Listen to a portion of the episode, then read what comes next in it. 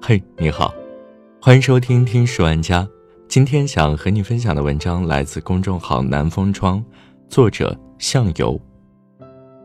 一个调查记者的自白：你们不是真的需要我。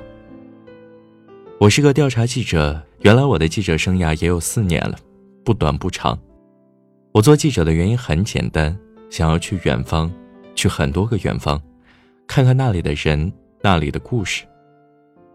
大二下的某个夜晚，真是鬼使神差，我偷偷溜进了重庆大学新闻学院的一个讲座，从此迷上了记者这个职业。那天的主讲人是王克勤。大爱清晨公益项目的创始人，同时也是一名资深记者。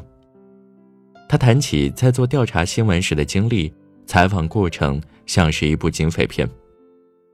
那是六年前的事了，很多情节在记忆中变得模糊，我却记得当晚的感受。记者太有意思了。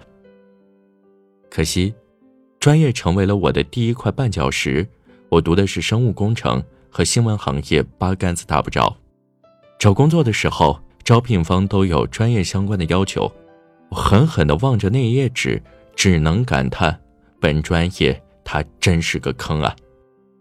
更大的阻力来自家庭，他们认为毕业是个重大的人生节点，能找到工作就是成功转型了，哪怕一个月挣五百块也可以接受。但是限制也很明确，绝对不能离开重庆。前途无望，后顾茫茫。在我左顾右盼的焦虑之中，招聘季滑入尾声。那一年，重庆媒体几乎没有招聘信息，仅有的几个名额，想来也轮不到我。后来，在二零一五年四月五号，我骗家里说要留在学校做实验，偷偷买了北上的车票。那是我投出的简历中唯二的回音。那是一个内蒙古某某都市报，我选定了北京的这家，这可是个大报社。北京青年报，好吧，我承认，它只是北京报下的一个小报，全名是《北京社区报世纪城版》，每周出版一期，还只有四页纸。他招聘的记者主要在北京西四环的一个街道工作，每天在各个小区里转悠，抄录通知栏上的停水停电信息，当天就发布微信或者采访一下居委会的文艺活动。或者是某个二胡拉得好的大爷，又或是一次广场舞比赛。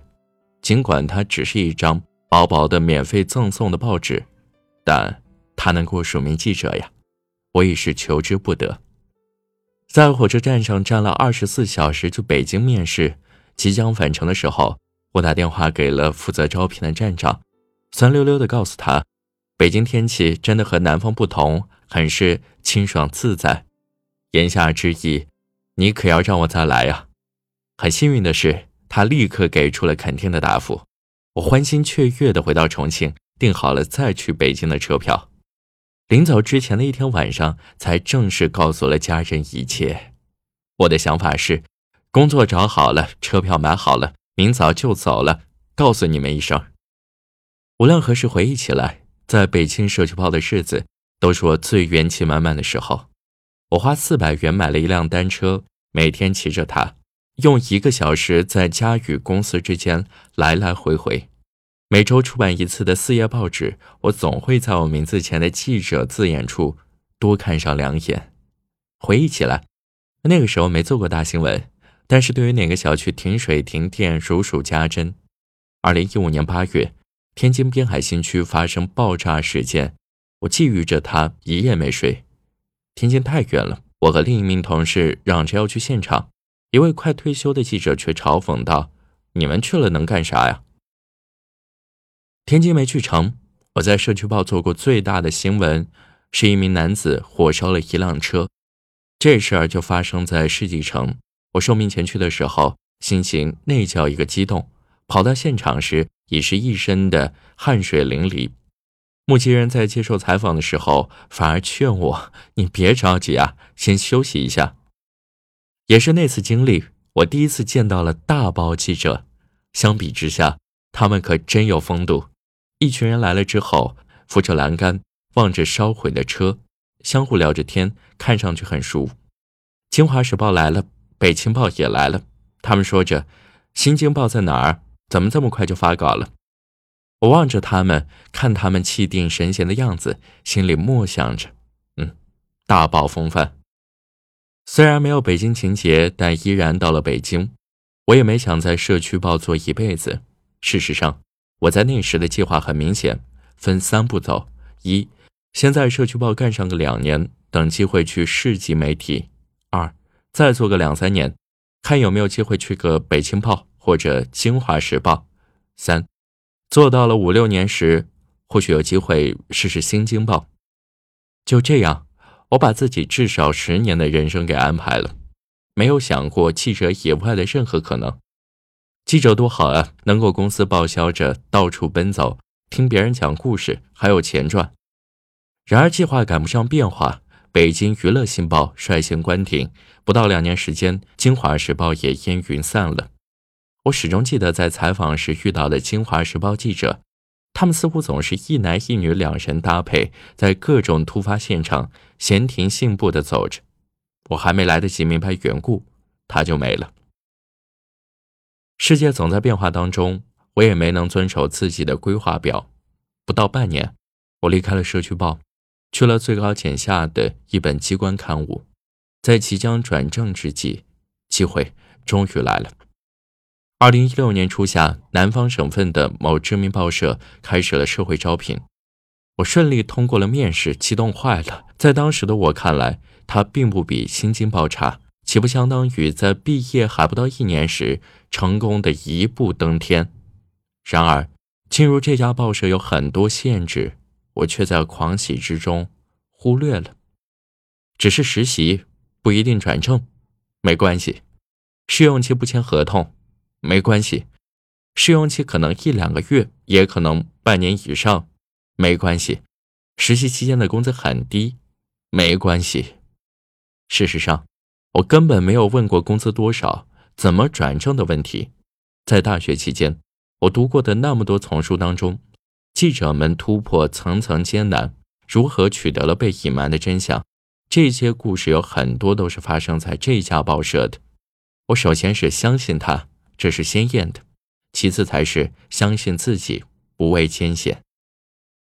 进入报社以后，没过多久，我报道了一则在 IT 圈影响深远的事件，即一个白帽黑客在互联网公司的举报下被抓。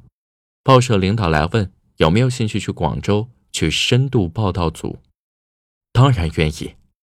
我既没有得到钱，也没有得到合同，却乐滋滋地退掉了北京的房，交了五千多块的违约金。又是个人买票，到了广州租房子、买家具，兴冲冲的报道了。二零一六年下半年，我终于做上了自己喜欢的工作，勉强算个调查记者吧。